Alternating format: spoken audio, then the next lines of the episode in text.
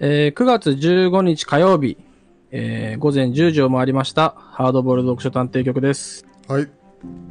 えー、全くもってからにね、うん。あのー何にも話すこと今用意してなかったんで、うんえーもうね、じゃあ、早速、 正解化小説傑作集さんに。それはそれでっ ていう、えもういちょやっともうさアイドリングがね、アイドリングないですよ。今、そうだ、あのー9時15分、9時じゃねえや、あのー9月15日ですっていうことだけに集中してたからさ、うん、えー、なんかね、アイドリングで話すことが何もないなっていうのに、まあ、言い終わった後に気づいたんですけれども、まあ、さっき普通に世間話してしまったからな。うん。まあ、基本的に世間話の時はね、あのー社会、この世界で起こってるいろんなね、あの、社会問題について語り合うっていうのをずっとやってます から、自民党総裁選について。自民党総裁選について、岸田はなんであんなになんかこう、ボケっとしてたんだろうなと思うんですけどね。 うん、ど誰岸、岸田岸田岸田さん。っあて言いなかったっけあ、岸田さん。なんなんでしょうねな。んか、そのさ、人生最大の見せ場っちゅうかさ、 まあね。あな、なだよね。そうだから死に物狂いでこう行くのかなと思いきや、行かないっていうね。まあ、あ、行かねえんだな、みたいな。割ともう筋が見えてたからじゃないですか。まあまあ、その、ね、ブックは、ブック的にはもうあるからしょうがないんだと思うけどさ。まあ、筋が見えても、粘ること自体が後々につながる人とそうでない人とで分かれるでしょうから。ねえ、うん。もうまあ、あんな感じなんだね。うん。まあ、難しい問題ですよ。えーまあまあでもということでですね。どうもどうもさんは極左だから、あんまり関心はないでしょう。 全然ないですよ。いや、極左っていうか、僕は、あの、無政府主義者だからさ。アナキストなんだ。あ の、アナーキスト、あの、チャワー、チャワーバンバと一緒ですよ。知ってますチャワーバンバ。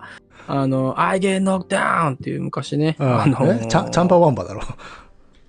チャンダワンダチャンバワンバ、あの、ワンダワンダワンダって言ってたのは、缶コーヒーの方ですけど、チャンダワンダだっけあれ無政府主義者らしいよ。チャンバワンバ。バンババンバ チャチャンバ、チャンバワンバ。チャンバ、あチャンバワンバまあまあまは、えー無政府主義らしいですよ。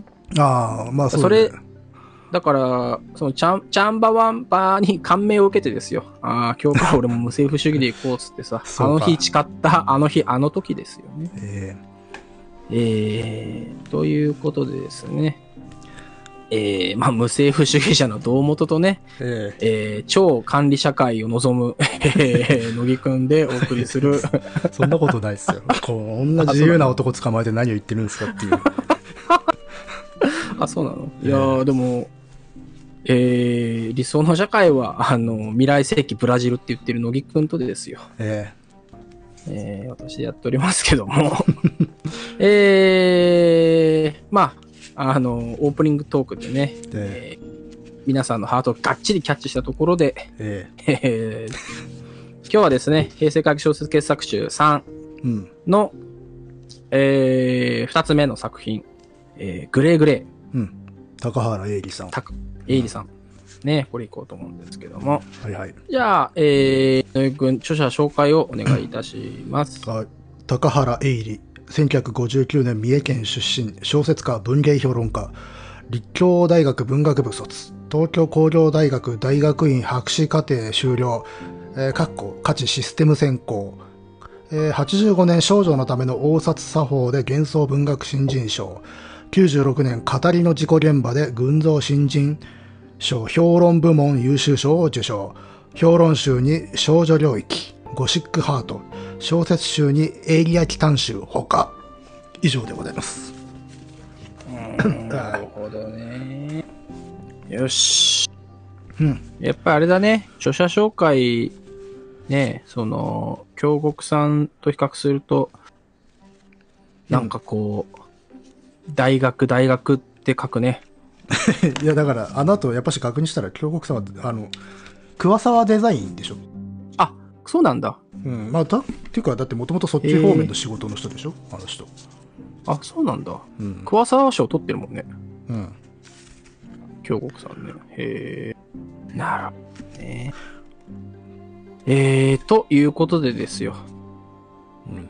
えー、じゃあ、グレーグレーいきますか。はいまあ、前回ですね、えー、京極夏彦さんの成人で、えー我々もだいぶね、えーえー探偵家業がくじけそうになってるんですけども、 えー今日のグレーグラどんな感じなのか、えーでは入っていきましょう。うん。あーやっぱこのね、冒頭がいいね。毎回それですね。灰色だ。ううんん。そう。ねえ。だってそうだよ。だってグレーグレーっつってんだからさ、もうサビだよね。そら灰色だなってあんだよね。うん。まあ、こう、ディテール うん。から書いていて、まだ何が起きてるかわからないような状況でっていうう。ん、わかんないね。うん。仰向けば水滴が顔の端々をつつく。うん。はあ。なるほどね。かなり、うん。あの、独特な文章よね。これね。この、ねえっていうかまあ、この、この作品のスタイルだからってことなんでしょうけど。ねえ。あれこれ、高原エイリさんってあれかなあ、やっぱそうか。ちくま文庫でさ、この分厚いね、う今ん。野木さんに見せてますけど、リテラシーゴシック・イン・ジャパンっていう文学的ゴシック作品選をうん。あるんですけど、これの編集されているのが高原エイリさんなんだね。うん。うん。だからなんか、まあ、ゴシックにあ造形が深い人なんですな。ねえ、そういうところが、あーこの作品の端々からも感じられるかもしれませんが、えーうんえ初ーめて、えーゾンビ初めてじゃないですかね。あ、ネタバレする。もう ネタバレ早っいてな。割と早くわかるでしょ、でもこれ。ちょっとネタバレ。あゾンビいなかったっけ他に。 ないいや、会期ではね。平成会期では。回帰書、うんうん。平成回帰書、確かにゾンビってないか。ないね。うん。ないね。ああ、そっか。初ゾンだね。じゃあ、これはね。発音。えー、えー、ゾンビマンね。どうしましたかいや、こう読んでますよ。うん。じゃあ読まないで。え、あ、そうか。 これあれかなあのーこのポッドキャストはさ、お互い読んでるところの、あのー環境音を取ってそれを聞いてもらうんじゃなかったっけいや、違いますね。あ、違うんですねえ。なるほどな。ああ、でもなんかね、やっぱその、まあ、ゴシックだ、ゴシックっていうのはまあ一旦置いといたとしても、なんかこう一文一文、なかなかを生かす言い方だなっていうのは結構あるなと思いましたね。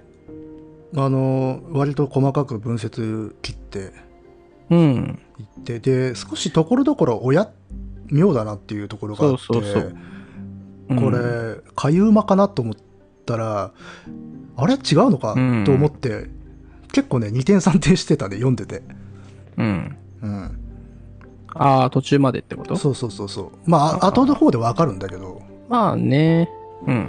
まあ、要はこれ、んというか主人公がちょっとこう尋常ならざる街の中でね佇んでいるというところからスタートするんだけど、まあ要はこれゾンビだらけになってるわけでしょ街が、うん、なってるね。うん、いやー、でもこれね、いいですよ。改めてね、今読んでますけども。うんあのー、なんかね、映像が浮かびますよ。ちょ映画のオープニングみたい、これ。初めの1ページ目。あそうねそんな感じだよね、すっごいなんかさ、いい感じで撮ってるアイアムレジェンドっぽいよ。まあ、アイアムレジェンドもそんな悪いやつじゃなかったけどさまあまあ 上いい々感じで撮ってる。上々的なアイアムレジェ そンドう、叙情的な、そう。だから多分さ、あのー初めの映画のオープニングのさ、あのーコロンビアかわかんないけど、そういうね、アバンのやつが去った後に、 うんザーってさ、雨、雨から始まる。なんか映画的だよ、これ。ザまあ実際かなり映画的に書いてるようで意識としても、ー。で、一人の男が、うんね、目を受けてる。うん、これはなかなか映画のオープニングっぽくてね、いいですよ。謎めいたこの入り方もね。うんうん。なんかいかに、成人がいかにもさ、小説的、小説小説した小説だったけど、うんなんかこっちはね、なんか非常にビジュアル的なま小説だなってあ感じでしたね。成人はいわゆるメタフィクションというかあのうん。個別に存在するそうテねキストをつなぐものなので、本当に対象ですよ。うん。うん、そでまに比べるとね、ああとこう、なんですかねリリカルさもまあ対象的よねそうそうそうそう。そこもほら成人はもうそこら辺はねわもうあえて遠ざけてる感じだから。まあね、うん。まあ、それが実はっていう感じもするけど。うん。まあ、あとは、その、細かく表、うーんと、物を拾ってるから、うん。そのカット割りもね、頭の中で結構組み立てやすいんですよね。道路のほぼ中央に落とし物だ。うん。あのー小説でこういう、なんつうの、うん細部を一つずつ見せるっていうのは明らかに書き手の中でえが映像的に見ているからそうなるんであって、概あのね概念としてここに何があるとかっていう把握の仕方してないで書いてるからそういうふうになるわけで,、うん。うん、でこれはだからもうんう視界に関わる小説なんだってことはわかるよね、そうだね。うん、だから見たものを書いていくお話ですよ、ということなので背景も、まあ、あまり語られないんだろうなという予感がねこっちとしても出てくるんだよな、うんそうだね。確かに。もうそこで拾っていくものから世界観見てくださいねっていうような姿勢が。そうね。もう2ページ目になるとね、えー右手が落ちてるらしいですよ。そうね。 まあ、ここで、なんとなく、あ、っそていうう。そうそう。うん。なんかさ、あんまりなかったもんね。平成回帰小説傑作集でさ、その、フィジカルにさ、うん。なんつうのこういうのあってあんまなかったよね。幽霊とかさ。まなあんかこ、うどちらかといえば、こういうものは見せないという基調というか、にうん奥ゆかしさをかん、ね、があるうん。ものが多かったんだけど、なんこかねれはもう特急で。直球フィジカル回帰だもんね。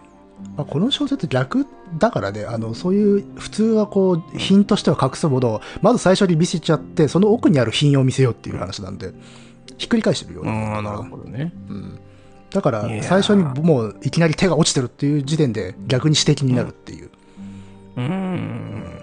これは手だれの仕業だな。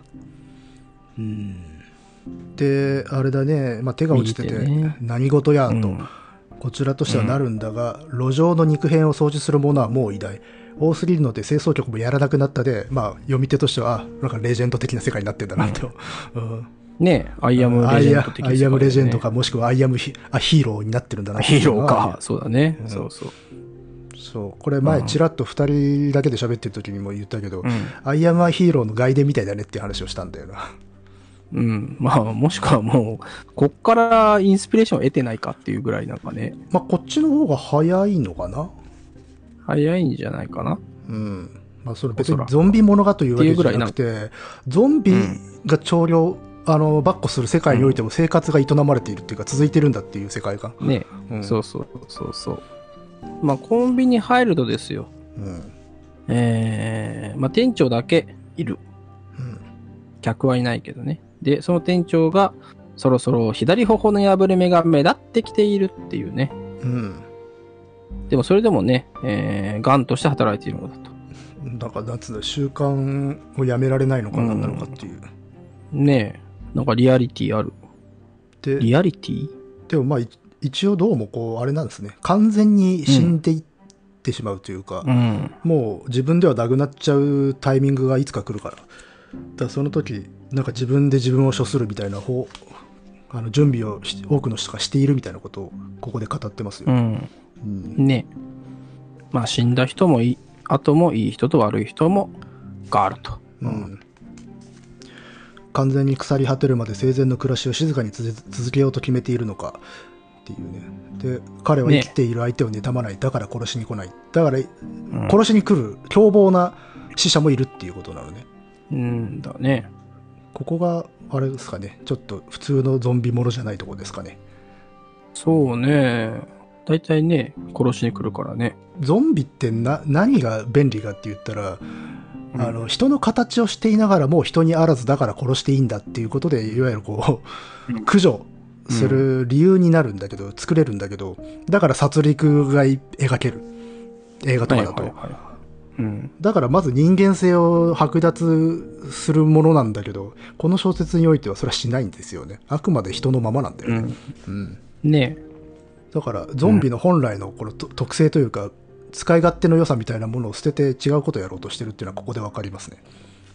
うんうん、だから逆に言うとその駆除されてしまうゾンビの物語でちょっとウウェットなね、に人情の物物語をやるんであればその理性が失われる直前を描いたりとかするんだよな。ああそうねそうそうだそうんだんねはいそれではいはいもう俺が俺で亡くなる前にお前たちの手でどうにか処理してくれみたいなことでなんか集団版持ってきたりとかするんだけどその先もあるっていうお話だからねこれねうん、そうだね。それに、今分かったけどさ、うんもうこの世界においてはさ、うんゾンビ店しかやってないんじゃないそうなのかねだって普通の人はさ、もうやべえ、ま、もう世界やばくなってるからさ、うんコンビニの、そのさ、仕事なんかやらないわけでしょ、みんな。やらないでしょ生きてるっていうか人間はねまあ普通に働くなんていうテンションにはなれない普通にでしょ働くとかないからさ。となると、空いてる店はみんな漏れなくゾンビ屋さんってことじゃないこれ。うんねえ。だからすごい、だから強制関係ですよ。持ちつ持たれつだね、これね。 まあね、まあ、ただなんか地ゾンビが、ゾンビじゃないと店は開かないけど、ん下手すると、行く途中で殺されちゃうみたいなさ。ああ、これはなかなか難しい関係ですよ。でもまあなんか地域によって差があるみたいでどうも地方部は大丈夫みたいで、あーあー、そういうことね。これは都心初ゾンビ化なんだね、じゃうあ。ん、なんかそう一昨年からの事態が都市部集中で全国的な蔓延はまだだからだと聞いたがとは書いてあるねだから多分地方からのあの物流とかはあるので、 うん、だかはいはいはい。ら面白いねそこの切れ目面白いよねあのなんつうの正常な世界から届く物資をゾンビたちが受け取ってるっていう、まあね、うん、はい、どうやって伝票切ってんのかわからんけど。わからんけどね ままあそういう細かいディテールを詰めるようなお類のお話ではないから、まあファンタジーだとして。あ、うん、でもやっぱ気になるな。一体ここどっから来てるんだろう。まあでもそういう風にしてさ、まあゾンビ、空いてる店はゾンビだなっつって、うん。まあ行くわけですね。うん、で、えー、まあ買ってね、サンドイッチとお茶を買って、うん、あのーこの主人公もさ、あの、うん次来た時どうなるかわかんないから、もっといろいろ買っといた方がいいんじゃないのかなって思うんだけどね。そうね。なんかあの、買いだめして自給するとかじゃないんだよね。割と生活を そうそ淡うそう々と処してるっていう。そう うんそうそう普通に今日のお昼買うサンドイッチを買いに 命をかけ命がけで来てるっていう感じでなんだこれはってちょっと思っちゃったけどねまあね、えー買ってまあでもそこら辺のさなんつうのあの執着しない感じが、えークールなんだねまあだからさ、こういうテンションだから、読んでると序盤はさ、ああ、主人公もじゃあそうなっちゃってんだねって思うよね。ああでもまだねこの辺まではああちょっとクールに構えてんなって思あっあえっ、とね、次のページぐらいで割とそういうふうになっていく、たはいはいなはってい、くるはんいだ、けど、うん、まあ、ああまあまだね状況わかんないもんねこの辺はね、うん。まあ、ともかく、ちょっとでも、うん、コンビニのそばにもね、あの、うん別の高校生くらいのね、死んじゃった人たちがいるんだけれど、はいまあ、こいつらはちょっと襲う、人を襲うタイプのやつらで、うん、うん。これは危ない危ない。だからとううんんでもこれもさ、あのーあれですよ。高校生は襲ってくる、攻撃的だっていうさ、うんあのー作者のね、先入観があるんじゃないかいな。 や違ったろ。それは、若いからってことでしょ、これ。若いからと。これ後の方で出てくるけど、要は年いっちゃってる人は、まあある程度諦めがつくんだけど、若くして死んじゃった人たちあはー、若いやつまだ俺、うん俺らこれから先があったのにっていう思いから、ねえあの生きてるものに嫉妬するっていう、確かそんなようなあの説明があったねいので。やー、困ったね。とりあえず、乃木さん、あのーこのコンビニの店長のさ、うん、セリフをちょっといいですかね、いただいても。あ、アヒアとホザイアス。ありがとうございました。ということでですね、えー頬から空気が漏れるため、発音が不明瞭で、ぎこちない動きでポリエチレンを袋に入れてくれた。ねうん、うんいいね。かなりこれ、こん喜劇なんだけど、喜劇な雰囲気になってないから大したもんですね。ねえ、うんいいですよ。でこれ、その後さ、店長に行って裏口から出してもらうっていう、そこまで意思疎通できるんだなっていうね。うん、やはりいい人だったって書いてあるからね。うう。ん。うん。あ、でもやっぱ叫んでるね。ガーとか、なんかね、まあ、高街校生中たちでがね。叫んでる。うんで、まあ、路地は路地で危険だと。物陰から噛みついてくるやつもいるので、いつも滑ってる先を確かめつついく。やっぱし買いだめしとけよとは思うんだけど、ただお金ないんいだや、よ。ほんとこの人そう。 え、だからお金なくてもさ、んあの、もう、店長も許してくれるでしょ。いい人だからさ、 まあね、一応話せばね。 こういう状況になっても、だからさっきも言ったように、社ある程度まだ社会は機能している部分はしてるっていうところが変な話なんだ けど。でも、うん、こんななんかさ、うん慎重に行くんだったらね、買いだめすればいいのにな。うんえー、ね。まあ、そんなこと言ってますけど、うんあーやっぱ雨降ってますね。うん。すごいねすごいありさまですね凄惨なコンクリート塀に何か大きなものを叩きつけた後跡のようなシビがあったと人間の大きさで赤黒いものが模様になっているとかねうん。道の底ここに骨片が散っていた腐肉の付着したものもある誰かがここで倒れかかって果てたらしいまあまあまあ、そんな感じでねもうひどい死体だらけであるとうん。ねでここで少しこう何ていうんですかね透明のビニール傘越しに見上げる空はっていうところから非常になんか情景描写をしてるんだけれども、再び空を見ているといくらでもいくらでも落ちてくる小さい水玉が小さい水玉の水玉に小さい水玉にしばらく意識のないような気になったっつってちょっとあの文章が破綻してくるんですよね、え。うん、そうだね。うん、だからまあこれ読むと普通はさあこの時点で、うんあ主人公もそうなってんだなって思うよねああ、行っちゃってるってね。いわ確かに。いわゆるだからかゆうま文章っていうの、うん、はいはいはいはい。あのバイオハザードか、うん。うん、あったね。手紙のね。ただこれひっくり返されるんだけどね後でねそうそうそうそう。うんじゃあ、これは何だったんだこれ今振り返ってるわけでしょだって一人称なわけだいかやら、ううんん。だから、まあ、仮にこのゾンビを死者とするんであればうん。この時主人公は生きてるんだけれど、うん一人称は基本的に本人が記述したものとなるわけなのではいはいはい。記述してる時点では死者っていうことなんでしょああ、そういうことね。はいはいはいはい。う、うん、そういうことか。なるほどね。なので少し最初読んでてね戸惑ったけど、うんああそういうことなのはかいはいなはっいて後になって思った、うん。まあ、ただこの小説はあの一人称代名詞はほぼないんですよねおお、そうだね。確かに。じあの私とか僕とか俺とか一切ないんで、だから実いやはないね一人称なのか三人称なのか最初ちょちょっと曖昧な感じで進んではいるよねはいはいはいはい。うんうん、そうか。単純に思い返しているのをそのまま文章にした体だとそうなっていくのかな。でそこら辺をまあはっきりしないようにしてるんでしょうねうん。これはなかなか癖もんだな、グレーグレーね。まあそこもグレーっていうね、ねうん、え、曖昧なね、感じまがあしますほよ。ら一人称だとそいつ死んでないんじゃねっていう問題ってあったりとかするじゃん、あのこういうジャンルじゃなくても、あるあるう普ん通 ね、最後まで生きてんな問題ね。まあ、そこをひっくり返してあのあ死んじゃうんだっていうのもあるし、うんあちょっと今ネタバレなんじゃないえ どれのいやこれのだよ。ああこネタれバレもしてるそうだしあとまあ映画とかでもあるじゃないですか一人称語り手が実は死んでたっていうのはありますからねまあね。まあ多分今みんな見てるから言うけど、それはダイハードのことです。あダイハードもそうでしたね えーええそうそうそんな感じでで、でもまああとあれだねうん。一人称がないっていうのもなんとなくこう死者たちのこう心のありようみたいなものをうん表現してる部分もあるかもね。自分という子がうんなんすごく曖昧になっていってるようななんかさ描写になってくるじゃん。はいはいはいはい。あの空を見上げていたらさビニール傘越しに空を見上げていたら高いところから眺める人がいるような気がしたみたいだね。自分がどこに向かっているか不意怪しくなった。神殿のうちも歩き回る者のいる理由が高いところの人からはわかるだろうか。そうだね。うんなるほどね。大学生らしいですよ。まあ主人公はね。うん。でも1年以上行ってないっていう、結構さ、じゃあこのゾンビ化は長いんだね。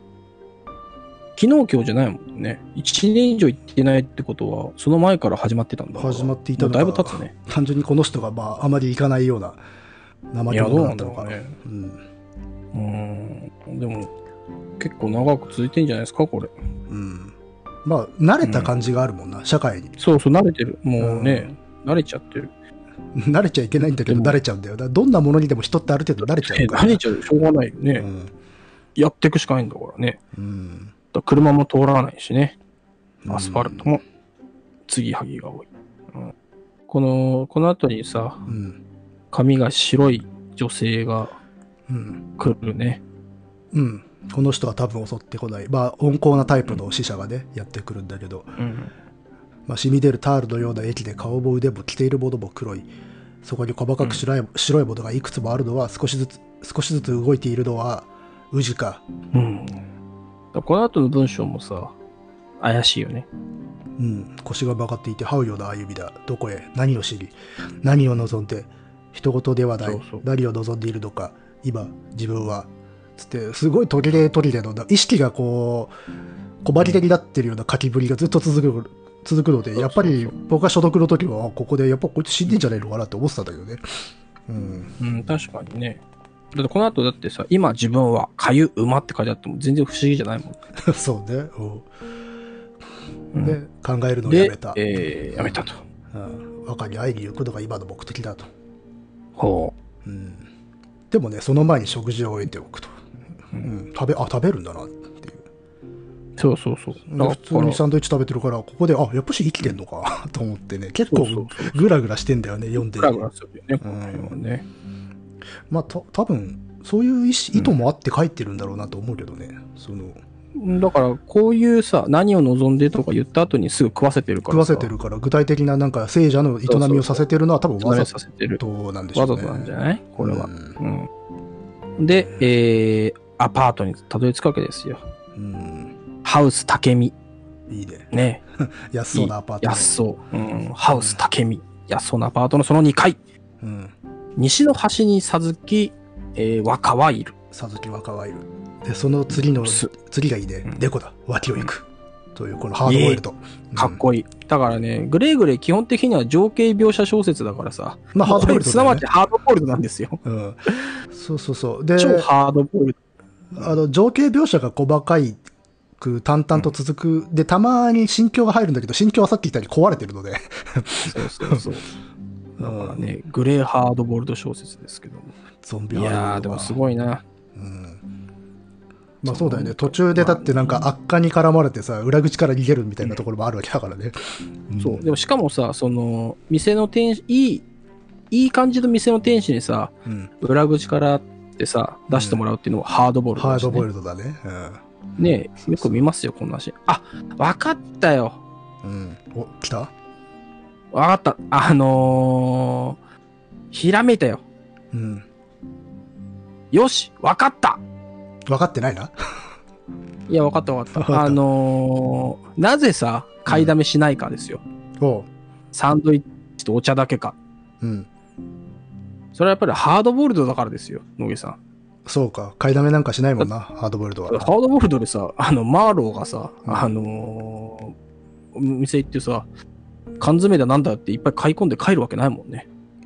だってマーローとか多分カバン持たないじゃん多分カバン持たない。カバだンからもウイスせいキぜー、ウイスキー、手で持ってね、あの、ふ紙袋にもらってさ、い、うん、でそれでね、ぐしゃぐしゃして持って帰るわけだ。紙袋に入りきらないあのフルーツの缶詰はコートのポケットに入れてっていうようコーなドポケット入れてる。そうそうそう。うんだからだよ。これ さ、この主人公、ハードボイルドが好きなんだよ。あまあでも近いなるほどね属性の人ではあるでしょうね、うん、だでっしょて女の人をさ守っててさでちょっとした活劇もあるわけだからこの後あるある。あるしねう。んよく考えては一番初めの灰色だ。仰向けば水滴の顔の端々をつつくっていうのもハードボイルドだよ、これ。テリーンだよねこうそうそう曲そがう。ねでそうそうそう。あのーさっきまではさ、あの、普通に街中の描写だったけど、うん今頭の中ではね、全く関係ないけど、港町になってるよ。あ港町のね、ちょっ あと船が止めてあるところで、なんか雨に打たれてるっていうところ。まあでも、そう考えたら、この小まりれの文章もそう見えてくるような。うん、全部そう。っていうか、これ、すごい、あのね、すごいな。ほ読書ってすごいなと思うのはさ、うん。あの、分かったなって思った瞬間にさ、あの、すべての、あの、文章がハードボイルドとして さ、わ、立ってくるよ。全部。部。うん。いや、すごい、今立った。あの、目が覚めましたよ。今。でもまあ、ハードボイルドではないんだけど、あの、この、この文章の感じはもうちょっといじれば、あの、ジェームス・エルロイの伝文帳みたいになるからね。そ あうねの、た単語並べてみたいな。単語並べですね。そうそうね。これはだからもういけますよ。なるほど。糸口がつかめた。僕、うん。糸口がつけましたよ。今までね、つかめないから、いやー、今日は野毛くんに任せて、 なんかもやうそうそう寝るもやーっとしてたもん な。そろそろ寝るかな、みたいなね、 あの、こと思いましたけど、ハードボイルドと分かったらもう、これはね、やるしかないですいね。や常に全力で言ってくださいよ。 えーということでですね、えー、まあ、猫だ、猫、脇をよく。っていうう、んこの名ゼリ、名文章の後にね。まあ、この猫も生死がわかんない。だから猫もさ、どうなんでしょうゾンビ化しちゃってんでね。ずいぶん汚れた足を引きずっていなんかるね っていう。っていうか、あの、あれだよな、野良猫が少し傷を負ってるのも、なんかハードボイルドになってきちゃう よな。いや、これハードボールドでしょ。 だって超ハードボールドで。あれだもんな、あこういう世界の猫は大体片目潰れてたりするもんな。そうそう。で、あの、金持ちのとこのさ、あの、依頼主のとこ行くと、なんかさ、ペルシすャげえいい椅子に座った、そう、ペルシャか、ペルシャみたいな猫と、うんちょっと待たされてさ、あの、その猫とちょっとしばしこう見つめ合うみたいなのがさ、あまあ、ありがちなパターンですよ。あまあ、猫は結構、なんていうか、色をまとうからね、作品の。なんだよ。時代は猫だ。で、えー、まあね。お、で、自転車に乗った人が横切る。うあん。ーこれ死んでいるか、死んでいなそうなんだね。まあね、でも、ようね、チャリで出かけてますね。だそういう人も中にまだいるんだね、ちゃんとね。チャレンジャーは。うんでも、死者か生者か、そこばかり気にしてしまう。今となって実質違いはあるのかっていうところは結構大事なこと言ってるね。すうん少なくともこれ僕もねは読んでいて、この主人公が死者なのか、生者なのかのボーダーをすげえい行き来してるところでこういう文章が出てくるので、あやっぱし革新的なところなんだなっていう。でもこれもね、ハードボイルドだですよ。出 すよ。やばいな、全部あ結びつの、けてくるなハードボイルドでさ、あの、よくある、よくあると俺はが勝手に思ってるさ、うん。 2個並べて、うん、別にどちらにも違いはないのだが、ああ、そういう、うん、こう、あの、和法ってあるで。ある、あるでしょ。まあまあ2個並べといて、うん。その、その違いは、あの、何もないのだが、みたいなさ。まあ、要はだか言いら、ニヒリストだから、ああいう人たちって。そうそうそうそうそうそう。ニヒリストだから、そ世うだのね中の、なんか絶対的な価値なんかねえんだって思ってるような人たちだから。ね、うん。そのハードボイルド構文をね、また発見してしまいましたよ。ああ。まあ、活気に乏しい世界となれば、どうしても属性は近いわな。う。うんん。まあね。あとさ、四つ筋、大学生四つ筋って言葉使うかな。あんまり使わないと思うけどね。だって、まあ、そここのら辺はね。その前にま十字路って言ってんだしね。あ、あまあ、そうか、十字路、よ十字路、四つ筋。うん大学生か。まあ、大学生って言ったけど、大学生って言ったけど、別に40歳の大学生もいるからね。まあまあまあね。 ありあり得るけど。ね。だから全然、四つ筋っていう方もあるかもしれない。四つ筋を過ぎて急な階段を登れば。あれはすごい文学部ですごい古典をな勉強している人かもしれないし。あ、そう、もしかしたら、あの、古代において道が、道が果たした役割についてっていう ね、論文をあの書いてるかもしれないから、上田明成とかを研究してる人かもしれないから。 そうかもしれない。うねん、そういう。えーで、えー急な階段を登れば一番奥にさずきうん。と名札がある。うん。いいね。ここでもさ、目指して進むというほどではないのだが、儀式のように重々しく感じる。乗り越えてきたような気がする。何をかっていうね。これは何をかっていうね。そう。うん。あの、だからここなんかね、おかしいな。何、うんそう、何かをじゃなくてね、何を、何をかっていうね。何を乗り越えてきたんでしょうね。まあだからやっぱしここでもうええ自分の意識をと、自分自身が捉えきれてないっていうような、あうの、んトーンがずっと続いてるんだよね。続きます ね。お、どうした分かった。またまた分かってしまったかもしれない。今日はなんか、いろいろわかるな。いや、分かっちゃったんだけどさ、正式な名前が出てこないんだよな。あのー、一度死んだ警察がさ、生き返って、えー、その事件に当たるっていうやつが、なんだったっけかなあれは。作品そ小説会う。いや、映画であったんだけど、映画なんだろううんなんだったっけなゾンビコップなんて分かりやすい名前じゃなかったと思うんだけど。あ、ゾンビコップって名前があるな。合ってんのかなありそうだけどね、でも。そうなんだよ。なんか一度死んだやつがさ、うん。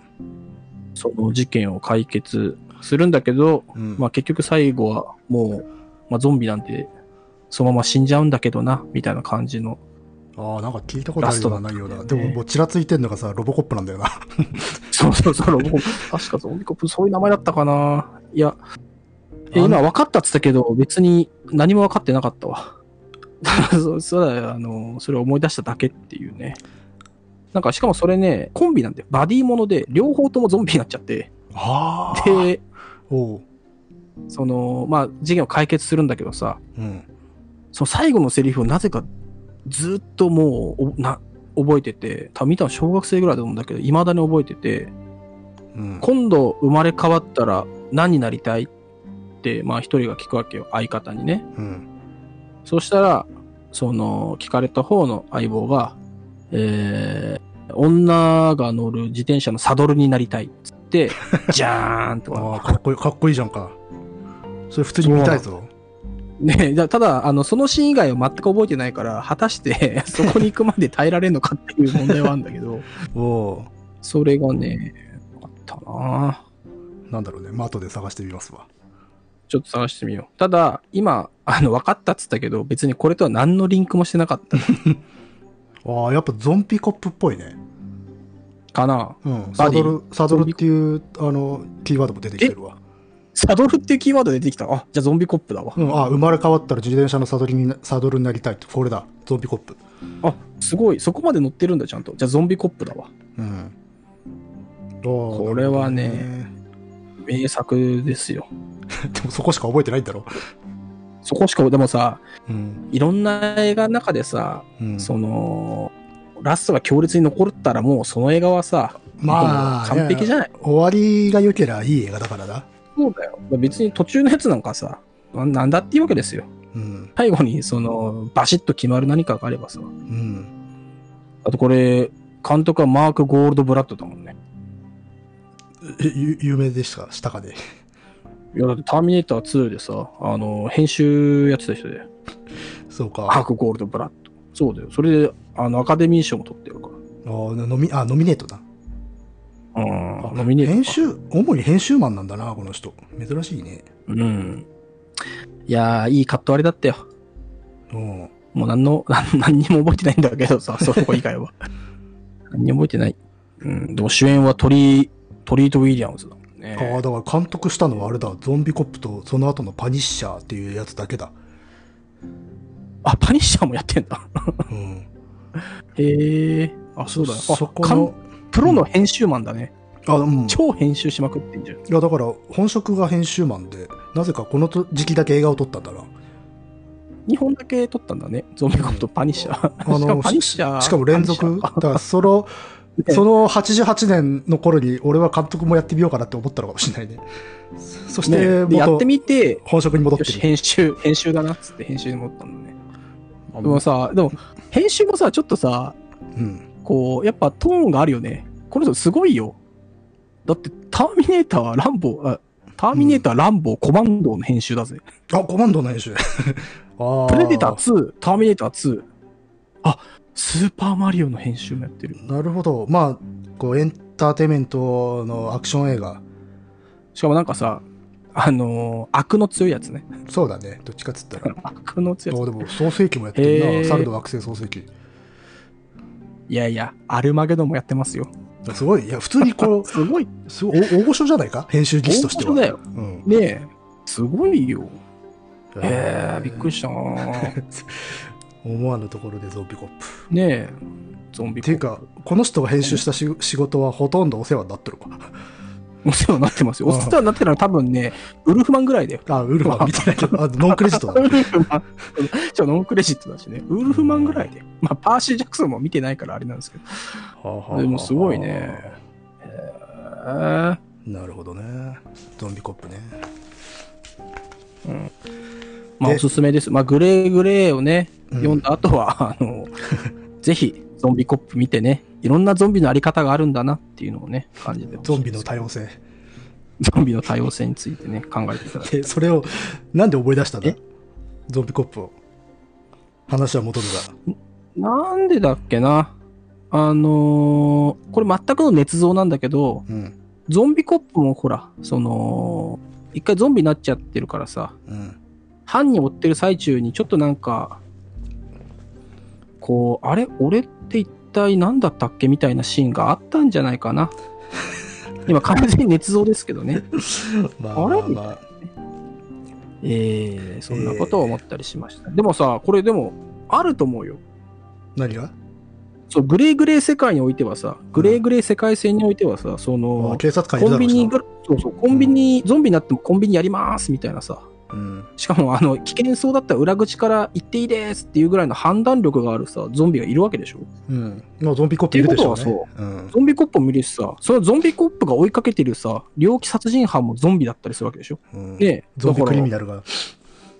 ゾンビ犯罪者をゾンビ警察が追って、うん。ゾンビ留置所に送 って、ゾンビ裁判官が裁判をし、ゾンビ弁護士とゾンビ検察官がみたいなことおーどうすんだろうね、ゾンビになった後逮捕してね。どうなんでしょうね。どうなってんのこれ。まあまあまあまあまあ、戻りましょうよ。 はい、そうですね。あの今な、あと何ページなんだっけ次のページで終わりだっでもけ ね、これ。まだ、まだあのわかんないの、若さん出てきてないですから。えあ若さん、若さんって、あなあなたでしたっけね。えー、扉を開けますると、えうん。若さんのアパートに来ました。ね、うん。この野郎ってね、えー来まして、えー開けると、まあ、開けるとじゃねえか。来たよって言うと、うん。えー30秒くらい置いて、えーちょっと野木さんここ読んでいただいていいですかね。はい。という明るい高い声だが来るたびにしわがれていく雑音が増えていくのが悲しい。うん。まあまあまあ、言っちゃってますよねっていう。ああ、ただ、これ、ちょっと前のページに戻ってもらいたいんだが、おあの、このドアを開けるときに、あの、ひねり方が悪いんだろうかっつって手を痛めてんだよね。うんここでもちょっとあーね、そうね思っちゃうんだよ。うん、確かにね、そそんなノブ開けただけで手首痛めるっていう。うんだからもうなんかしたら壊れちまう体なんじゃねえのかって思っちゃったりするんだけど、やっぱしでもまだ死んでないんですよね、この人。確かにね。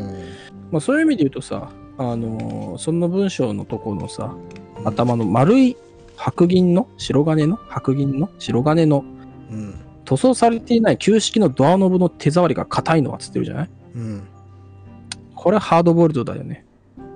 お、そうなんですかだって塗装されてない旧式のドアノブってハードボイルドじゃないいや、ハードボイルドだけどさ。うん、まあね。でしょだから、まあこれ、アパートだけど、まあ昔ながらのあの団地の扉みたいな感じなのかな。ら重たい感じなんだろううね。ん。なんかね。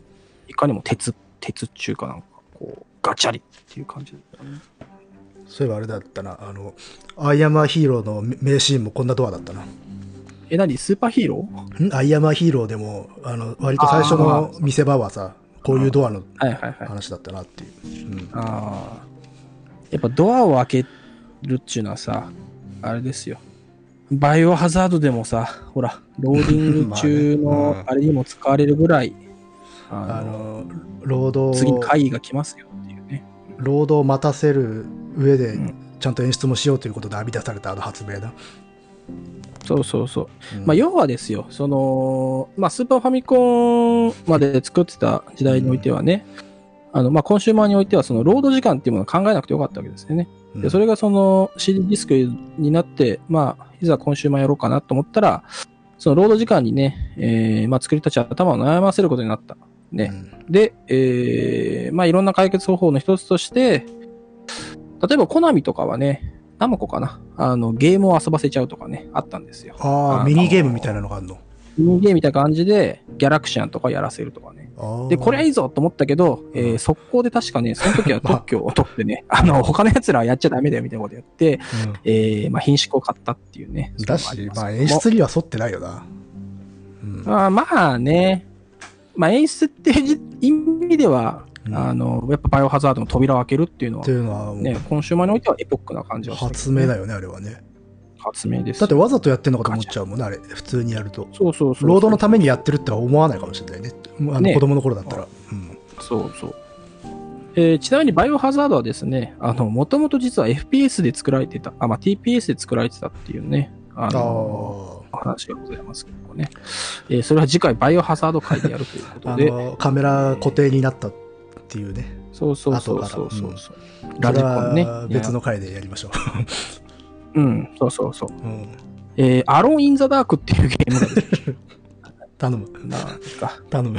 えー、畳んだ傘を、えー、畳んだ傘を、えっと、ま畳んだ傘を置いて、あ、アパートメントに入りました。若さんの部屋に入りました。ガンガン冷房が効いてる部屋ですよ。うん、うん。もう、若さんゾンビだからさ、あの冷やしとかなきゃいけないんだよね。うん。で、これいいな。今年の夏の少し前、それまで使っていた風は全部売った。うん。もういらんと。いい。いや、でも、今年の夏の少し前まではさ、だから、リサイクル的なものはまだやれてんだね。まあ、今もやれてんのかもしれない。あるいは、あるいはゾンビ状態で買い取ってくれたのか。ああ、そっか。うん。ありがとうございます。つって。うんありがとうございます。俺はさ、あすいまの、ちせん、ょっと8000円今で、すっていう。あの、もしかしたら全部同じ人がやってるかもね。同じゾンビがさ、あの、この主人公が行くとさう、んあ、そっち行くんですかっつって さ、さっきのコンビニの親父が全部回ってる。そのそこの同じがダダダダダって走ってさ、ありがとうございますってやってるの。うん。 1万円にもならない。うんまあ、その金で、まあ、だあのー部屋がね、冷房がより効くように、ん四方まあ八方六方、八方四郎で張って、えー目張りをして、うん少しでも若さんの腐敗をね、食い止めようと。うう。ん、してるわけだね。そうそう。で、ここでね、あの、さっきコンビニでドライアイス買うっていうはいはいはい、ありシまーンしがあた、ったんだけど、ここはまあ若さんのために買ってきたんだっていうことがわかると。うん。うん。なるほどね。いいね。いつも挨拶のようにして乗せるっていうね。ひ彼女の膝の上に。うん。ねやっぱね、こう、女性に対する当たり方もハードボイルドだもんね。これはいいですよえ膝の上にドライアイス。うん。あのね、えーえーもう脳がね、そっちに固定されてるんで、もはや引き返すこともできない。もうできないんだろうなっていうことですごいね、悲しみを覚えてますよ、私は。そううん。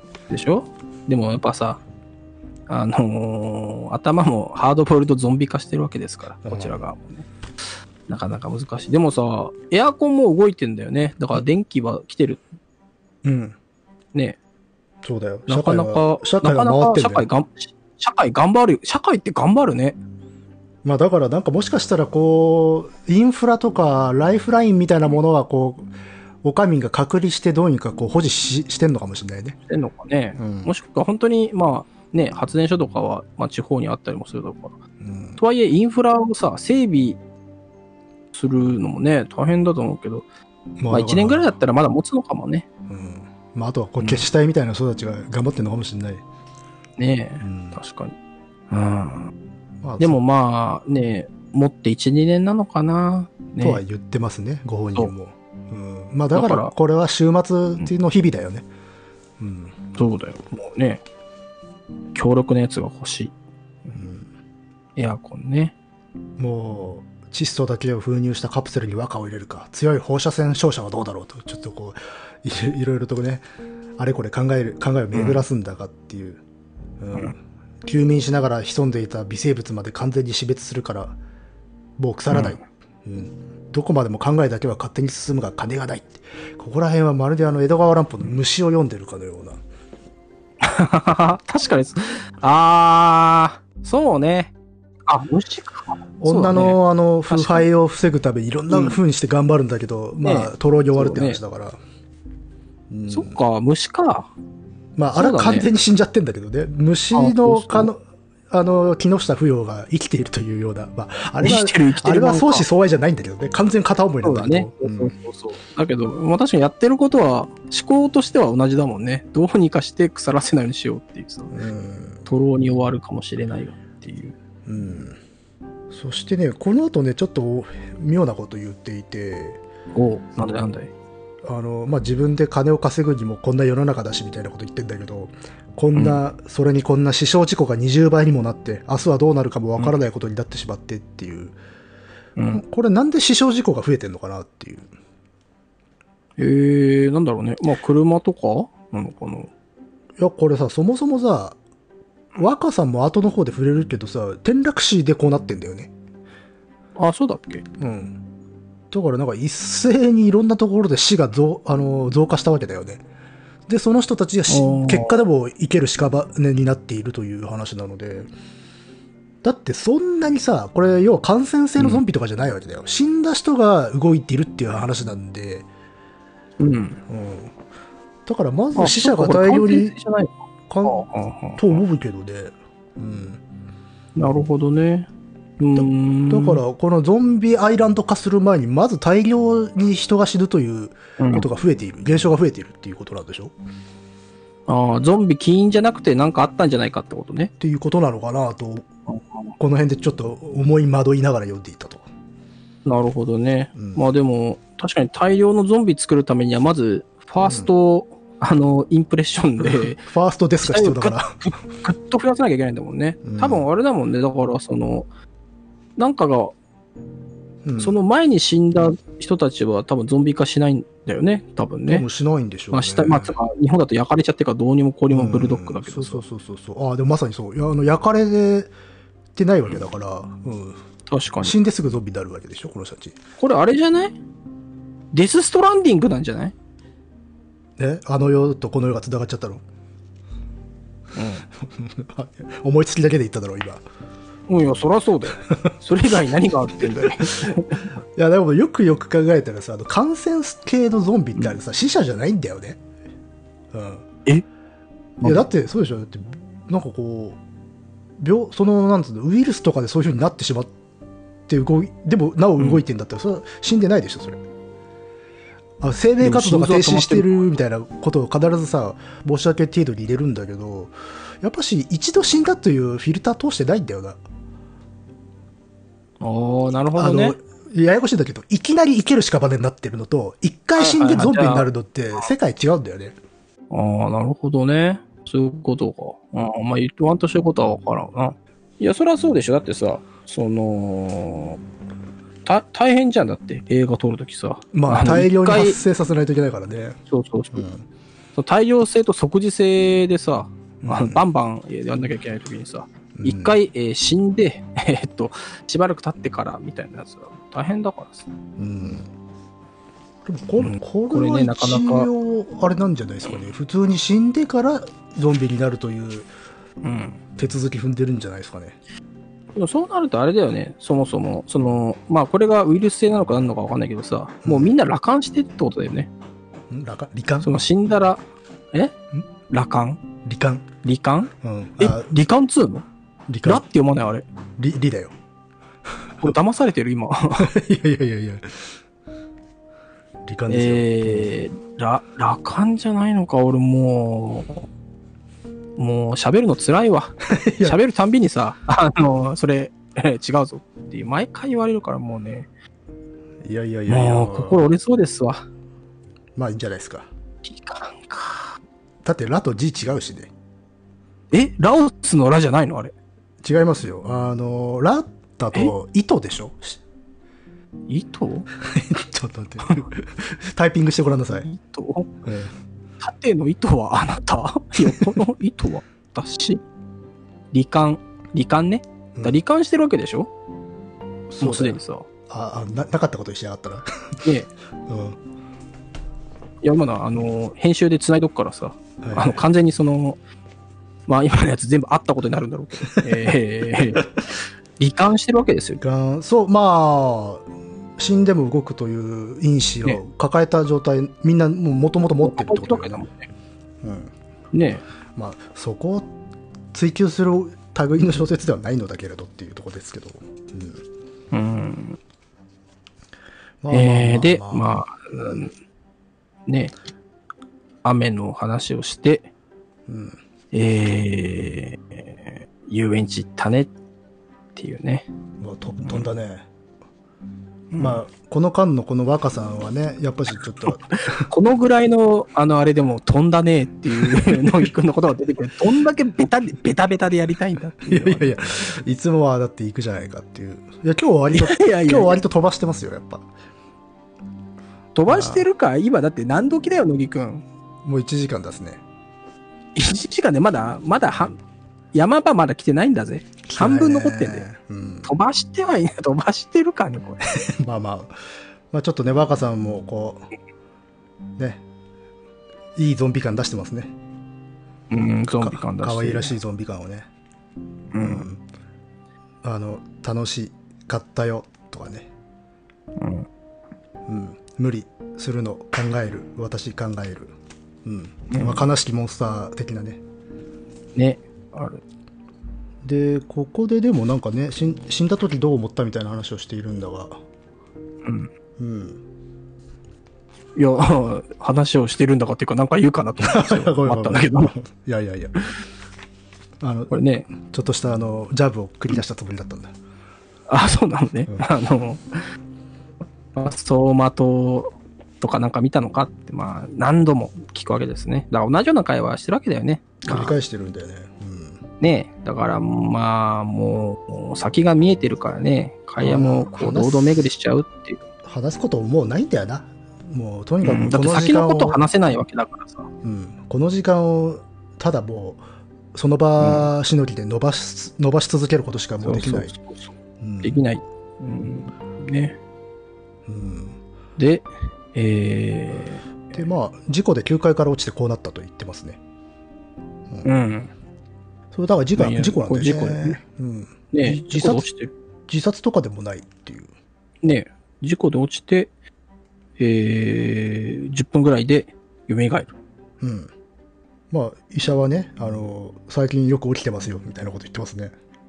でもなんか、この時はまだあれだったんだね。そんなになんか、ここまで一般的ではなかったっぽいよね、だってね。うん。なんか去年からこうですよと死者が起き上がってくるって言って、まあだからちらほら出始めたというねぐらえいだった感んじだよね。。うんうんこのまあこういうなんつうのんゾンビコメディーものみたいなのってあるじゃん映画とかでもあるあるあるああいうのにも出てくるんだけどこの首とか足が曲がっちゃってるみたいなのが可愛らしく描写されてるよねああいうのに通じるけどうんねえ、でも心臓は動いてないわけだからね。うんで、エンバーミングって知ってるかいうんえー腐敗が始まるのを、まあ、なんていうか、あー防腐剤、血液抜いて防腐剤入れたりとか、うんね、海外、海外縫い合わせたりして、結構やりますからね。ねえ、そういうなんかさ、あるもんね。仕事でもさ。エンバーあ回っているからね。の。エンバーマー。ああ、うんエンバーミングをすそれる、うん、技術はい者。はいはい。うん、あれとはまた違うんだよね。あの、モックンがやってたさ、ああ、あれ脳幹視でしょ。送り人。あれは脳幹視か。あー近いようなこともやるんだろうけど伝統としたいものがあるわけじゃないから、あ、そうなんだ。うんへえ、なるほどね。うんいやもうだから大変ですよね。エンバーミングしないとさ、3日も経たないうちにブクブクのフランス体になっちゃうんだって。えまあえあの腐敗ガスで膨張するので、ねうん、なっちゃうんだね。だから、あのーね、江戸川乱歩のあれでも起こった問題だよね。 そうねねえ。でこうなった方がいいんで、その、それやるには50何万かかるっていう、っていうね。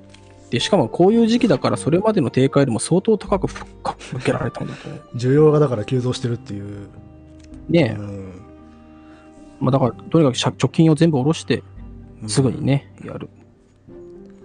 で、えー霊柩車で迎えに来て、霊柩車で戻ってきて、えー意外とね、全身を点検したら綺麗だった。いい顔色だった。ってね。うんすごいいねいこここで若さんがね「すごいよ動脈切ってポンプでキューキュー入れるんだよビクンビクン動くんだよもうなんかねだらこの時はまだ結構喋れてるね、そういえば」。うんういんやでもこのゾン完全ゾンビトークゾンビイン,、イントネーションになってるんだけどそれがなんとも可愛らしいというか、うんあの、乃木くんのさ、うんあの趣向ね、あ のゾンビ可愛いなっていうね、あの、ネクロフィ秘リめアたる趣向がだだだだ漏れしてますよね。 いやいやいやこれはでもそういう意図で書いてるでしょやっぱ可愛らしさで書いてるでしょ、えーまあ、ただ、その、傷はね、下がってない。まあ、た、ね、縫ってパテで埋めてる。うん。うん骨折のところは針金か何か埋め込んで、で、されてる。はあ、なるほどね。まあそれでもやっぱし限限度はあるんだよな、うん、まあ、そりゃそうじゃない首とかね、なかなか難しい。以来、1年と2ヶ月。で結構、それから1年と2ヶ月やれてんだね。うん、うん。まあ再腐敗を促す細菌っていうのは防腐剤が効いてる間は活動しないけどね死滅したわけじゃないよと、うん、休眠してるわけだからあの防腐剤が効かなくなったらもう一回復活してくるよっていうようなことを医者がね言っているんだよ。だから、つまりこれはなんだろうね。死を保存したまま生きるという ことになるんだよね。これはね、個人的に面白いなと思ったんですよ、ここが。まあね、だからもう、ここまで来るとさ、うん。ゾンビっていう、まあゾンビなんだけど、もう病気の一つの一つの病気のなんまかあまさ、あ進行病と変気わらなくなる。だしやっぱしこれで死んでないんですよね若さん、うん。うん他の人たちも、死んでなくて死を保存した状態になってるだけなので要はビビニール袋にパンパンに入ってる死をそのまま腹の中に入れてるようなももんで、針で一突きすりゃうん。死が蘇るっていうだけの話なんで、ねえ。うんこれはね、なかなかね、まあ、死を所有のものとするみたいなことなんですかね低温の場所に住ませていれば、防腐剤が弱まっても、まあ、なんとかなるかもしれない。うんまああがきですよね 往生際の悪さと言いますか、うんねで、やっぱりね、で、その、葬儀や防腐剤の入れ替えするには金がかかるから、うん大きな儲け口はないかってね、絶えず探して。うん結局金なんだねっていうねえ、こんな世の中なんだから、なんかね、まあね、国がどうどうにかしろよとは思うんだけどっていう、まあそんなのはもう全然追いつかないんでしょうね。うん。ね、まあだからやっぱし社会はその人たちを死者だと認めてないってことよ。まあね、うん。だもんだな。まあ別にだから振動が止まってることは社会にとって死の条件じゃねえってことなんでしょうな。うん。うん。まあそこら辺はよくあの医学的な定義とかっていうのは国によって違ったりするけどさ、医学的じゃねえな、法的な定義な。うん。うん。大変ですよ。でまあここであの食べ物の話をしていて、うんあの食物は厳禁だと、うんまあ、体内にねうん腐敗するものを入れるから、まあ、そこからまた細菌がねは発生しますからそりゃそうだよ。だからまあ死者は食べないでも主人公はやっぱし、食べてるので生きてるんですよね、うんそりゃそうだね。うんまあ、だからダメ押しをここでしてますね、うん。うん、うん。そもそも食べたいのかね、ゾンビはね。食欲もないんではないの分からんけれど、ねえ、だってそもそも内臓動いてないもんね、きっとね。うん、いろんなところ閉じてるみたいですからねうん。まあ、そその後から言ってるけど、セックスができないっていう。うう。んん。そうそう。まあね。あ口も大きくは開かないと書いてるね。うん。うん。そしてあ、それにどうも、自自分分に。にはネクロフィリアの素質はなかったっつってるよ。そうだよ。あの、すごいね。あの、好きな人とそういうことをするとネクロフィギアになるという、この世界。まあね。うんいや、まあ、 なるほどね。でもこれは生きてますけどね。ええ。ネクまロあ、フこィれはだいぶ生きてる。ネクロフィギアって、あの、意志が宿ってないから発生する、あれでしょ。まあ思考そうね性的な思考でしょ、あれは。いやー、僕はわかんないな、よく。うん。まあ、いろいろ、いろいろいらっしゃいますから。うんねえ。まあ、とにかく、大変ですよ。だから、あのーゾンビと暮らすのもね、うん。お金もかかるしね、大変なんだよね。そしてやはりす寒いので長くはいられない、うん、ああ、ここのリアリティはいいね。よかったね。ああそうそうそうちょっと避難するっていうね主人公がね、避難する。あんまりにもクーラー、クーラーかけすぎて寒いから、あのーちっちゃいユニットバスでうん、お風呂に入ってね、暖を取るっていうね。でねここでね僕ね少しあの気になるところがあったうんだよ、ほう、なんだよ。あのねさっき、うん少しあの、まあ、かゆうま的な文章っていうかさあの途切れがちな文章で、あこの人死んでんのかなって思ったみたいな話してたじゃんうんうん、序盤はねああいう語り口なのにあの若さんとのやり取りが発生してねすごくね、なんていうの細かなディテールを書いてるところはね正常な文章なんだよ、うん。今の例えばこのあれですよユニットあの風呂場に逃げるところとかは極めて正常な文章になってるの、うん。だから正常らしく振る舞う時文章もまた正常らしくなってるんですよねうん、そうだね。単純いにやそう意識しない揺れなのかわざとやってるのかっていう、うーん、わざとなんじゃないですかね。うん、むしまあろでもすごいしっかりした文章になってるからね、うーん、そうね。うん、やっぱりその、うーん、好きな女性と話してるときには、まあ、さらにその女性をね、守らなきゃいけないっていう意識が働いてるときには、あ明晰になるのか割と正常な明晰にな考えをなってくるんじゃないただ一人になった時にはやっぱりそういう緊張が解けて、あれ みたいな水玉水みたいな感じになっっちゃう。てってなるとするまあと、そうやっぱしでもその最初の問題に戻ってくるんだよ。これ語りなんだよ。うん。一あの一人称的な、一人称かどうかはっきりしてないんだけど、極めて一人称的な語りっていうことは、事後に語られてるということになるので、そういう、あの、なんつうの、言語感覚の変化みたいなものは普通は発生しないんだけどね。まあ、どうなんだろうね。うんまあ、仮にその、後から回想で思い出したものだとして、うんうーん、やっぱその、ね、恋人と一緒にいた時の回想の時だけは、意識がこう、しっかりしてくる。明瞭になってくるっていうことなのかなんだろうか、あるのちょっとね、いあまあらゆるあとはラインを考えてしまいますよ。うん、あとこれハードボイルド文法で言えばさその当然女性の家を訪れる前はさ、うんハードボイラーの腹にはあの刺し傷があるじゃないですか当然ねあうのんコートの下にはね、うんあの直前に圧巻から刺された刺し傷があるけど、えー女性と話してる時にはこうさうんクールに振る舞って、えー女性がいなくなった らこうへたり込んでさ血を血がだらり流れて あれへじゃたりない込むっていう さ一人の時は限りなく死者に近い意識が合うとしシャキッとすんの シャキッいやだからっていうのがそれそれもだかハらそれもだから語りという局面においてはそのあの概念って通用しないじゃんっていう話なんだよ、うん、あだから思いさっき言ったようにうーん思い返してる時の意識もまあどうなん変わってくるのかっていう、うんそうそうそう。まあ、そこら思い辺は出も明瞭化、明瞭化。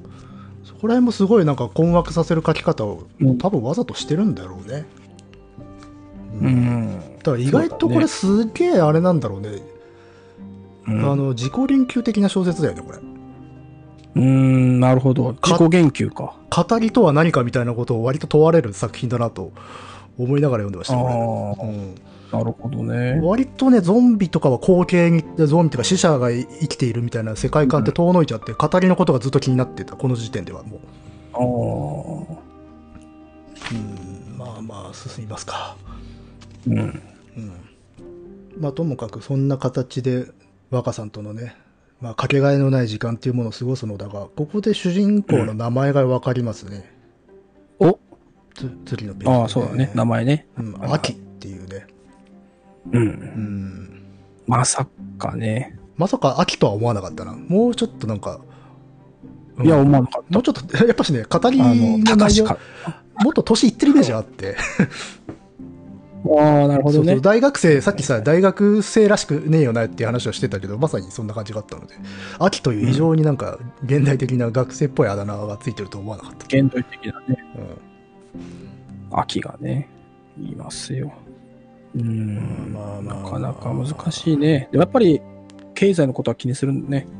ん、ああそうねそしてやっぱしここら辺はさっきの話の続きではないが、うかなりしっかりしてんだよな文章がな まあ、そうね。うんということはあれだね。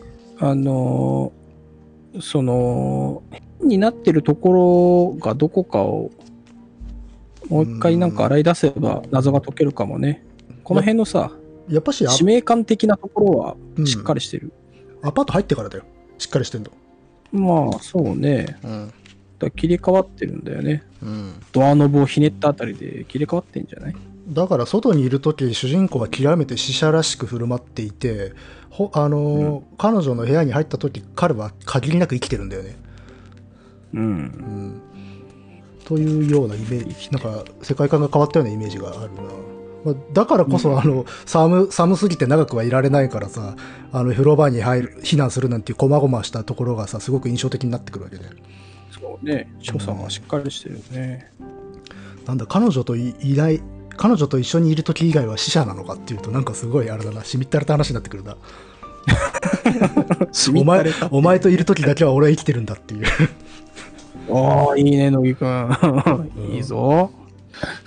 ええはあはあはあはあまあまあそんな感じでやり取りしてますが、うんうん散歩の話になります散歩の話、どこだもう結構先お ?50 何ページ 56? あ、もう、やるじゃん。え 飛ばしたよ いや、1, 1ページ飛ばすなんてなかなかやるじゃない。まあ若さんがね散歩したいと言い出したとうーん本当はねしない方がいいんだろうけどあっていあ、まう、ずい。うん、うん。散歩したい行ここうれねう。ん雨はうん。降ってるうん。行こう。かなり、かなり行きたい感じだな。3回行こうって言ってるからね。 3回行こう。行ってますからね。いいね、この行こうっていいね。ねえ、行こう、行こう、行こうって3回行ってますからね。そうして、ん。で、この散歩に繰り出す時のこの市場よ。まあ、そうね。うん。でもここさ、あれなんだよね。その、さ3つ目の行こうの後さ、うん。扉を開ける力はあるかって、これ、自分に言ってんのかこれ。扉を開ける力はあるか開けてやるあだから開けてやるって言ってるんだから彼女に開ける力はないんじゃないっていうこと言ってんじゃないああ、そういうことか。うん、そしてやっぱしここから文章やっぱ細切れになるんですよまたそう、細切れなんだよね。うん、だ他にね、か暖からい。やっぱしいつそうもいう力外は死の世界なんだな、じゃあねうんえ。うん。これはでも、そうだね。露骨に演奏してるんだね。明らかにドアを開けた瞬間あの意識が細切れになってるよねねえ、なってる。それまでは、まあ、普通、一般的な感じだったのね。まあもちろんちょっとな揺るれほどな。後々でも揺れたりして少しあの明晰になってる部分とかもあるんだけど、ななんかある仕切りはある感じはするねねえ、やっぱ、うんしかもさ、その、アパートに入る、出るときもやっぱ扉を出してるから、なんかさ、やっぱあんじゃないのまあ、世界の変わり目っていうことはちゃんあの、うん強調してるよね。ねうん。え。なるほど。まあ、大体、だって、部屋の中が冷たい、冷たい部屋の中こそが2人がこの時間を引き延ばせる唯一の方策になってるわけだから。うん。だから面白いね。冷たい、冷たいってのは逆に言うと生命感がないというかさ、血の通わないものなのに、ここにおいては命が宿ってるんだよね。その冷たさゆえに。うん、うん。そうで、ね。外は暖かいんだよ。ドア開けると。うん。暖かいがゆえに死がはびこってんだよな。うん、そうだね。なるほどね。なかなかし詩的やな、あーこれ。うん。素敵だよ。だしさ、その、若ちゃんうん。もう、やっぱ、触れてもあんまり冷たいっていうぐらい、若さんも冷たいんだよね。冷たい。まあ、部屋と同じようにさじゃないと持たないからね。そうそうそうう。ん。だから、あのー冷たい部屋っていうのはこの、若さんのメタファーなんじゃないか、乃木くん。ああ、でもそうかもね。部屋自体が彼女と一体化してる世界だよね、これは。う。うんん。だからその中に主人公が入ってきた時だけっうん。ていうことなんだね。なんで、か、すごい、あの、かっこつけた言い方するんですか。いやいや、ほら、やっぱりこれは、あのー何でしたっけうん。えーと、何ポッドキャストだったっけえあの書評ポッドキャストだからさ書評だったのあか、の読書会なのか。書評とっとぴょぴょぴょぴょ活動だから。うん。まあでも、う。ん、なるほどね。そういうことだったのか。いやー、まあやっとわかりましたよ。ね。まあ、2人だけの世界っていうのは特に彼女そのものが場所であるっていうふうになってきますよね。ねうん。え。ならそういうことだったのか。うん。うん。まあまあ、ここで、でまあ散歩危か。険な散歩が始まりましたよ。すごいね。もう、右を下ろす、半歩ずつ下がっていく背があるとかね。もう本当に、うん一歩一歩がうん大事なんだよね。うん。大義であると。うん。そううんだ。うん。うん。ちょっとこれ読んじゃでもう。一応ううんん。そう、そう読んじゃうんだけど。でもあれだね、その、夜で、まだ光がある家も、まあまああるんだね。うん。地域というか。まあ、せ生きているのか何なのかっていう。う。うんん。そう、とにかく濡れないようにしてんですよね。腐敗が始まっちゃうからね。だからベンチ公園なんか見かけてもベンチがね濡れてるかどうかを気にしないといけないうん。でこの後夜のあ、で、また猫が出てまますね。そうまた猫が出てきてねそこに丸い方がいらっしゃるよっていうねこの言い方可愛らしいですな、うん。うん、今日は乃木くん可愛らしいってめちゃくちゃ言うね。いやだってこれやっぱし若さんをどれだけこう可愛く描くかっていうことに傾注してないですかこれ、いや、まあ確かにこの言い方はそうだね。うん、猫よういるな白黒のせ背中を背を丸めたものが見えると、うんうん。うん和歌はよく猫と言わずわざと丸い方と言った、うんうんまあ、もうここここら辺はもうなんていうか聖者だったらけっというような、まあ、デート小説になってますよいやー、そりゃそうでしょ。こんなん呼び飛ばしますよ。いやねでもやっぱし生きてるやん。そうそう死んでるのでかけがえのないものになるっていうね死んでるからやめあまー生きてたら我々からしたらどうでもいいわっていう話になるんだけどっていう、す。だし、その、一般的な、そのさ、うん世界中的な小説でも、まあ、まあ、そもそも手をつけないからあれですけど も、うんカーっつってさ、うん、宮城タワーってなるところを、えーゾンビだからつい読んでしまうっていうね。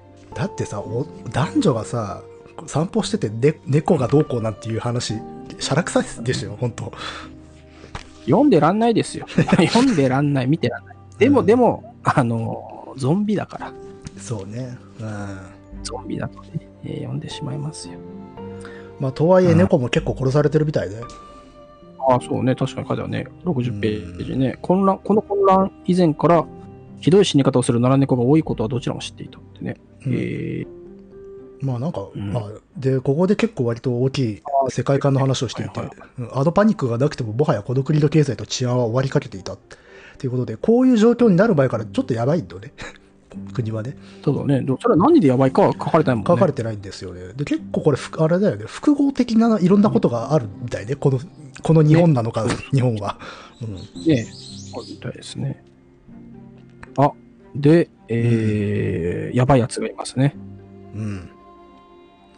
いや4つ。のゾンビがね、 もうここはもう頭の中は、あの、アスを思い出しましたね。アスね。アスか。あゾンビもんじゃないけど、アスのね。うんはいはいはい。あの、出現した 時の奴らが。はいはい。あの、アスで一番面白かったところね。そうそう、あの、ピ ークで。あそこから滑り落ちてくんだけど、まあ、まあまあ、面白いっちゃ面面白白いいけ、ど、あの、やっぱピークはあそこだなっていう。ホラー映画としてのピークは。。開始10分、15分ぐらいの時の、あそこは怖かったもんね。うん。そうなんだよ。えー、ということでですね。えっ、と、やばい。要は、ヤバめの死者が現れた。襲うタイプだね、こそうれそうは。でう、んそう、若くて死んだから、腹立つから襲いますっていうのがね、来る。うんしかも、なんだあいつだと、だから生きてるやつと一緒にデートしてるぞとななりますうわ。ん、この野郎っつってね。うんえーで、えー和歌をね、抱えて、抱き上げて走るんですけどもね。まあ、ここからチェイス、うん、まさかの、初チェイス平成会計は初チェ初チェかなわか んないけどあれの、水牛の時は走んなかったっけああまあ、ま走ってドーンってされたりあ、あーまああそこがやばさではそうねそうそう、あれが初チェイスだ。これでセカンドチェイスだから。セカンドチェイスかでもこっちのがチェよりチェイスだねまあだって完全に普通にそうあのもうあの定番ゾンビものの展開になってるからさああ、まあ確かにね。まあでも水牛も定番、定番水牛もの水牛、 水牛ものわかんないけどまあでも、うん、まあ走って逃げて、まあでも向こうもゾンビだから、まあだいぶ遅れたね、うんところでや、まあこう追いかけてきてる。まずいなっていうね。うんうんで、えー、あっと、若が声を上げると、わかりやすくですね、えー前方からもゾンビが来て、挟まれてしまうっていうね。うんあれほど路地は危険だって言ってたんだから、路地に逃げるんじゃねえよと思ったけど、一応振りしてたのにね、バカ、うんバカ。で、で、向こうへ飛べっつって、えー、 全然無理だ。うんもうこれはアクションシーンだね。もうそこへ男が飛びかかってきてっていううね。んでここであの割と定番ゾンビ設定がいいきなり差し込まれるんですよねえどういうこととえ頭潰されるともあ そうねあそういうことね。はい本当に死ぬっていう、うここねん、あここは普通なんだっていう、うん、やっぱりさ、でも、喋りとかができるってことは、脳は割とさ、活動してるってことだもんね。臓器の中ではさ。そうなんでしょうね心臓が止まってるから血は行ってないんだが脳は生きてるってことなんだろう脳は生ねきてる。それは、それはどういうことなんだと思うけど。ああ、しかも傘でやってんだもんね。うん、ビニール傘でズドンってまあまあまあで傘結構凶器になりますからねうん、ねえすごい。で、死ぬ。うんうんで、まあ、で、えー、ピョンっていく。うんここら辺かなり込み入ったシーンがね、ねうん、こえでこはもねちょっとあその、の、 小説的な事情なんだろうけど、かゆうまでは描写ができないので、うんかなり明晰ですよね、文章は。的うん大変だよ、これね。2メートルぐらいの高さはない。2メートルはないとはいえ、うんね、若田さん、背中が落ちたからやべえ。しかもその後、こいつがさ、下敷きにしちゃってんだもんね。うん潰れちゃうよバカ野郎っていう感じだけうんまあ、それでど。もままああね、頑張って、言ってらんないから。そうそう、逃げなきゃいけない。うん、でね、若さんもなかなかのね、活躍を見せますね。ね顔を出した、おね、お男の頭の上に両手で持った石を落とし、うん一人倒すっていうねうんすごいですよ。で、まあ、 まあ、ちょっとわちゃわちゃいろいろありま して、まあ、そどううにわかちゃかわちゃ、いろんな辛くも危機をね、ね乗り越えますよと。ますね。でも結構傷んじゃったんだね。うん。思った通り、あね右肋骨が折れているようだ。しかも右、右肩と左腰にも不備があるらしいと。歩き方が一層おぼつかなくなりっていう、まあだからもうなおさら壊れちゃったんだね、体が。ううんん。ねとにかくまあね、えーゆっくりうん。アパートに戻ろうってなるわけですよ。うんうん。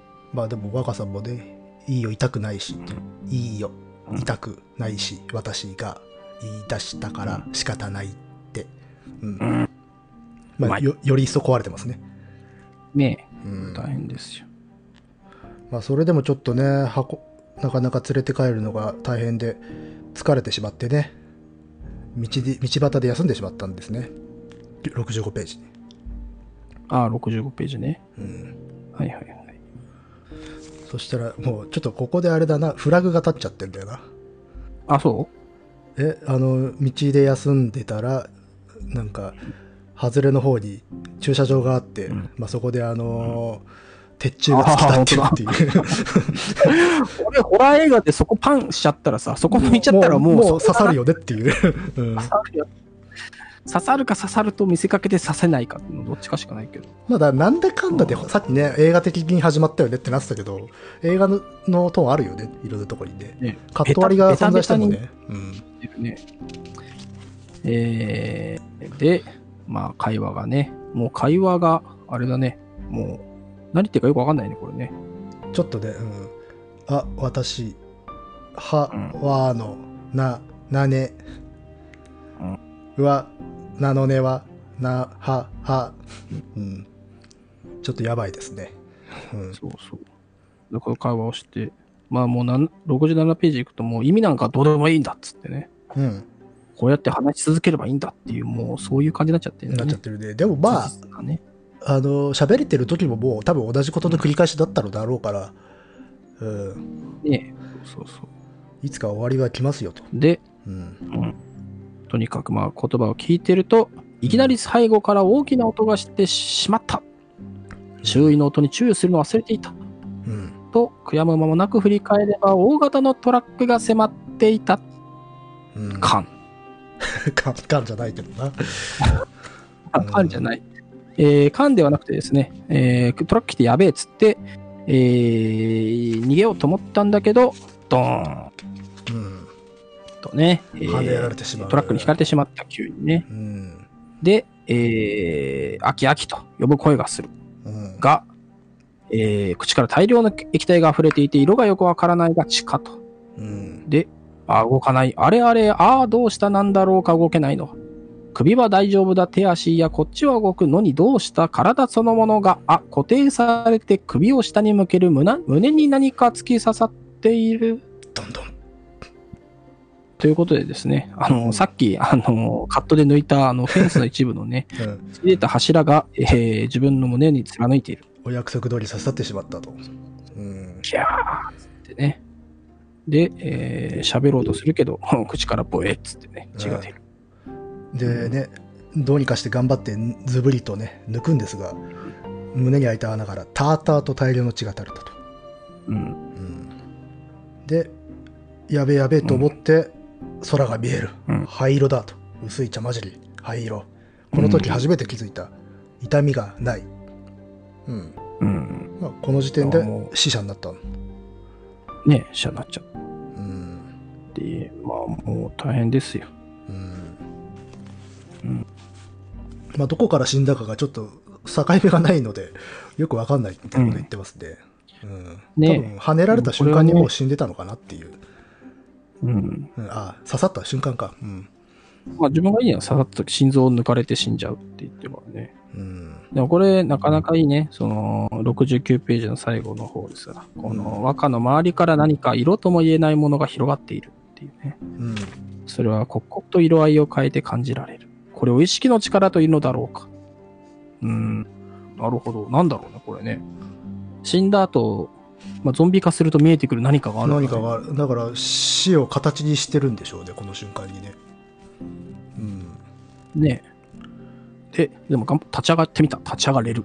うん、そしてここがまあある種テーマなんでしょうね自分は死んだのだ、そして和歌と同じように死体のままう動いて考えてるこれが和歌のいる世界だっていう、うん。うん、だから彼女と同じものになれたというある種まあ喜びでもあるのかね、うーん、まあね。うん、灰色だと全ては灰色だと、うんうん、まあもうね、終わっちゃったわけだからね。うんうん。だから古い写真だと古い昔の忘れた頃の記録の底の灰色薄茶色影が一層ぼやけて和歌視界が定まらない遠くと近くに差が感じられないと、またあの砦砦の意識になっているうん、まあそれでも歩き出すとね,、うん、ねわ和歌が何か言いながら脇から腕を取る行こうアパートへ行こう灰色で辺り一面灰色でよろめいているまあ、うん晴れて晴れて彼も死者になりましたというところで終わりましたが、うんえー、面白かったですね。 そうですね話としては、あんまりねうん、ああの、気にしなかったんですよ。なんか話としてね。普通にさーって読んでたからさ。あその、なんていうの乃木さんが言ってたような、部屋の入る前、あと、みたいなところをあんまり意識してなかったんで、言われてみるとそうだな、みたいな。まあ非常に技巧的なところがあったんだ。ああ話だけだったらね彼女のところに会いに行って散歩に行ったら事故で死んだってだけだからねそうだよ。だからこんなのだって、ね、しかも、中止となってるのは病気の彼女を世話してますっていう感じだからさ。まあそうねうんだから割と古典ではあるよなっていううん。あべのーべったべったべったべだからもう風立ちぬ的な的なものでしょだってこっれた。そうね。まあね、んそういうあ感のじで病す気。のねサナトリウ彼女サナトリウム行ってます。そうそうそうサラトリウム行ってちょっとかちょっと無理して散歩に出ましたみたいな話なんでそしたら主人公死んじゃいましたみたいな話になっちゃってるからね、うん、そうそうねこれはね。まあ、だからやっぱしこうゾンビ的なものとかにいあの意識取られるけれど、そこはやっぱ光景なんだろうねねそれよりもっていう。だしねまあ結構普遍的なこと言ってるわけだしねこれねうん、うーん。となると、うんあれですよ。えー、一体何があったのかですよ。そうですね、気にはなるのはね。い、世の中がねそうそうそう。その前からおかしかったっていうのがね、それがいまいちわかんないんだよな。まあ僕はそういうのはまあいいいいんじゃないってなっちゃうけどね 気にしないねってなっちゃうけどいや、俺はなんかね、猫が怪しいのかな。丸丸い方が、丸い方が。うん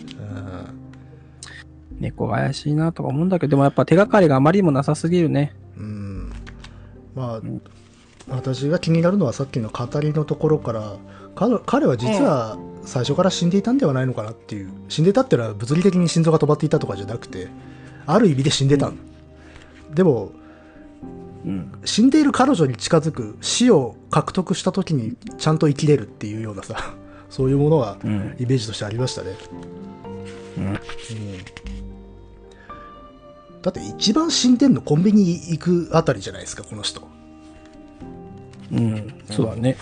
一番初めのところね。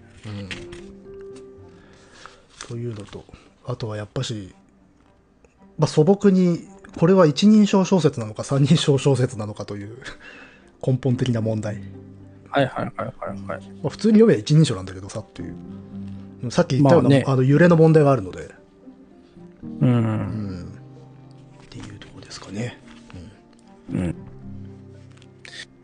いや、面白かったですね。これ一人で読んでたら、まああんまり深く読まなかったと思うんで。